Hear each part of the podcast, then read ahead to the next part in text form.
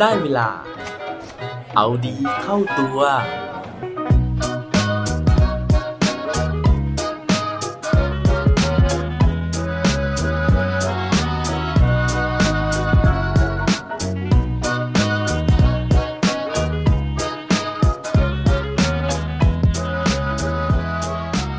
ความหวังให้อะไรกับชีวิตของเราได้บ้างครับ สวัสดีครับ พบกับผมชัชวานแสงปรีดีกร และรายการเอาดีเข้าตัว รายการที่จะคอยมาหมั่นเติมวิตามินดีดด้วยเรื่องราวแล้วก็แรงบันดาลใจ เพื่อเพิ่มพลัง แล้วก็ภูมิต้านทานในการใช้ชีวิตให้กับพวกเราในทุกๆวัน เมื่อสัปดาห์ที่แล้วนะฮะผมได้มีการพูดถึงเรื่องราวของความหวังนะฮะผ่านเรื่องของกล่องลึกลับนะครับนั่นก็คือ Pandora นั่นเองนะฮะ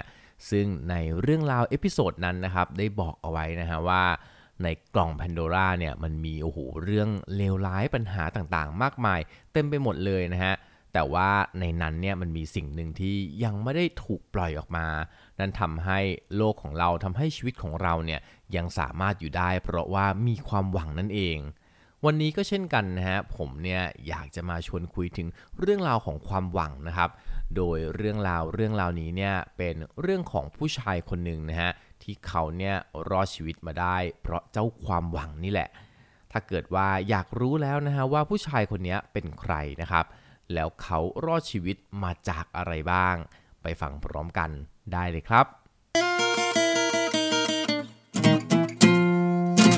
เรื่องราวในวันนี้นะฮะมาจากภาพยนตร์ที่มีชื่อว่า Unbroken นะครับ ซึ่งผมเนี่ยได้ดูไปเมื่อสัก 2 วันที่ผ่านมานะครับ ภาพยนตร์เรื่องนี้กำกับโดยคุณแองเจลิน่าโจลี่นะฮะ แล้วก็เข้าฉายเนี่ยตั้งแต่ปี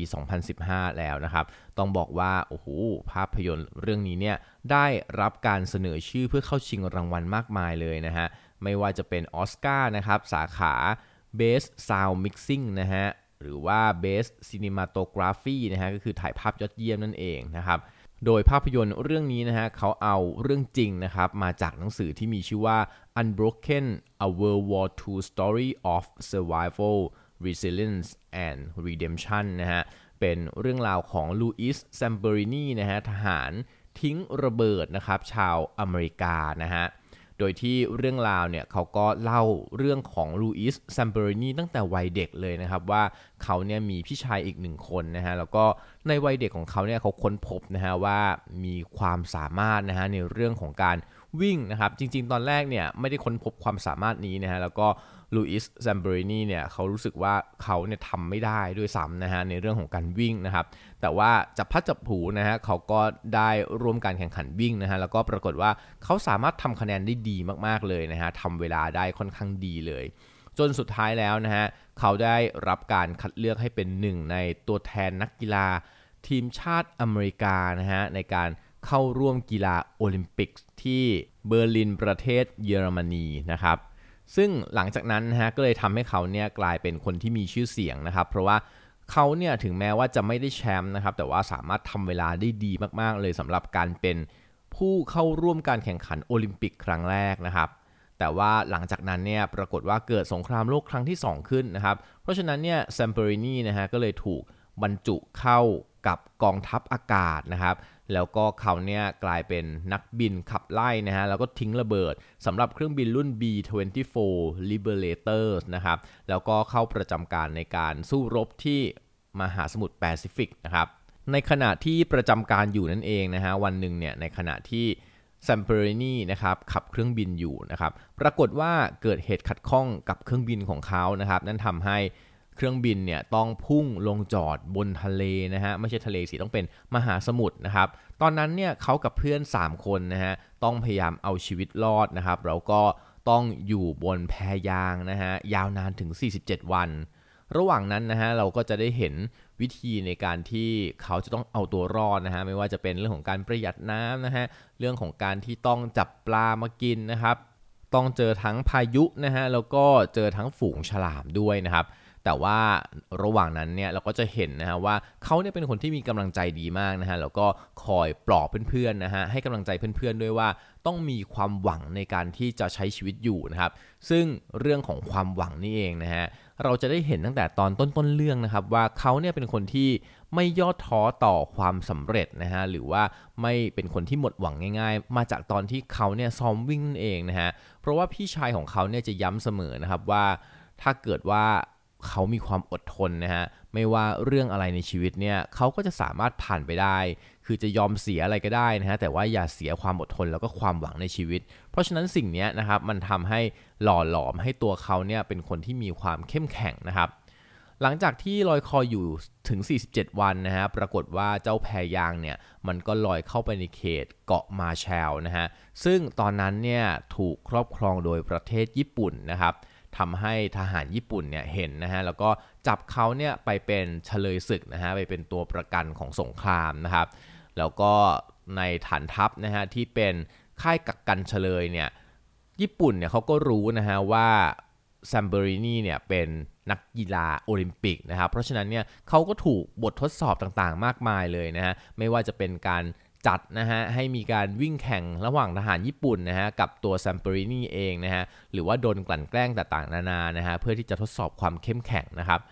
มีอยู่ครั้งหนึ่งนะฮะซัมเบอรินีเนี่ยได้รับโอกาสนะฮะในการที่จะถูกปล่อยตัวนะครับแล้วก็ให้มีชีวิตที่อยู่สุขสบายนะครับโดยการแลกกับการกล่าวสุนทรพจน์ เพื่อที่จะกล่าวร้ายประเทศสหรัฐอเมริกานะฮะ แต่ว่าเขาเนี่ยก็ปฏิเสธโอกาสนั้นนะครับ แล้วก็ตัดสินใจที่จะมารับความทุกข์ทรมานต่อในค่ายกักกันทหาร มีบทสนทนาหลายตอนเลยนะฮะในภาพยนตร์เรื่องนี้นะฮะที่เขาเนี่ยได้คุยกับทหารคนอื่น ๆ ของประเทศสหรัฐอเมริกานะฮะว่า ทุกคนนะฮะต้องอดทนต่อการที่ถูกชาวญี่ปุ่นนะฮะจริงๆต้องเป็นทหารญี่ปุ่นเนี่ยดูถูกเหยียดหยามแล้วก็กั่นแกล้งรวมถึงทำร้ายร่างกายด้วยนะฮะทหารญี่ปุ่นเนี่ยเขาบอกเลยนะฮะตอนที่ทุกคนเข้ามาที่แคมป์นะฮะบอกว่าเนื่องจากทุกคนเนี่ยเป็นศัตรูนะฮะเป็นศัตรูในสงครามนะครับเพราะฉะนั้นในค่ายกักกันทหารเนี่ยนะครับทุกคนที่ถูกจับเข้ามาเนี่ยก็จะถูกปฏิบัติเยี่ยงศัตรูนะฮะเพราะฉะนั้นเนี่ยโอ้โหเหล่าทหารพวกนี้ต้องไป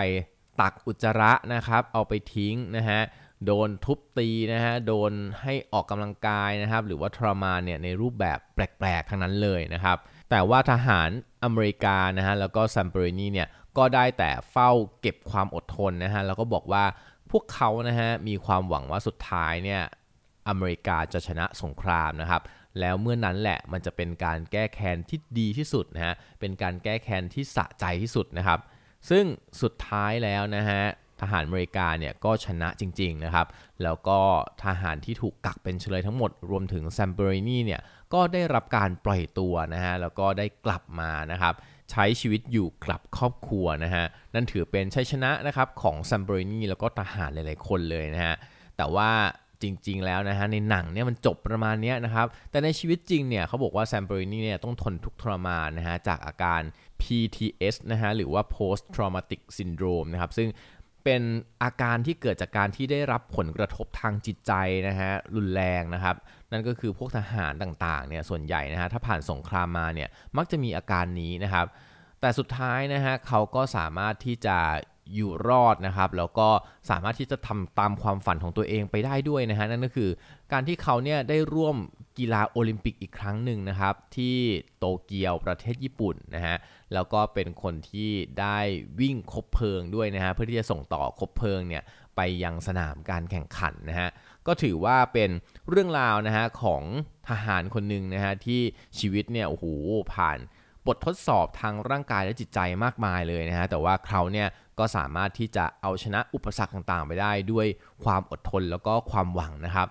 เรื่องราวในวันนี้นะฮะก็มาช่วยตอกย้ำนะฮะเรื่องที่เราคุยกันไปคราวที่แล้วนะฮะว่าความหวังเนี่ยมันสำคัญกับชีวิตของเราจริงๆนะครับเพราะว่ามันสามารถที่จะช่วยให้เราเนี่ยฝ่าฟันอุปสรรคยากๆนะอย่างผู้ชายคนนี้นะฮะโอ้โหเจอเรื่องหนักทั้งนั้นเลยนะฮะแต่ว่าก็ผ่านมาได้จริงๆนะฮะเพราะฉะนั้นพวกเราทุกคนนะฮะไม่ว่าจะเจออุปสรรคหนักแค่ไหนก็ตามนะฮะ อย่าพยายามทิ้งความฝันนะครับ แม้ว่าความฝันนั้นเนี่ยใครจะมองว่ามันเป็นความฝันความหวังแบบลมๆแรงๆก็ตามครับ และปิดท้ายวันนี้ด้วยโค้ดดีโค้ดโดนจากภาพยนตร์เรื่อง Unbroken เขาบอกไว้ว่า if you can take it you can make it a moment of pain is worth a lifetime of glory ถ้าคุณทนได้ในที่สุดคุณก็จะทำได้ ความเจ็บปวดที่คุณได้รับ มันจะกลายเป็นชัยชนะที่ยิ่งใหญ่ในชีวิตครับ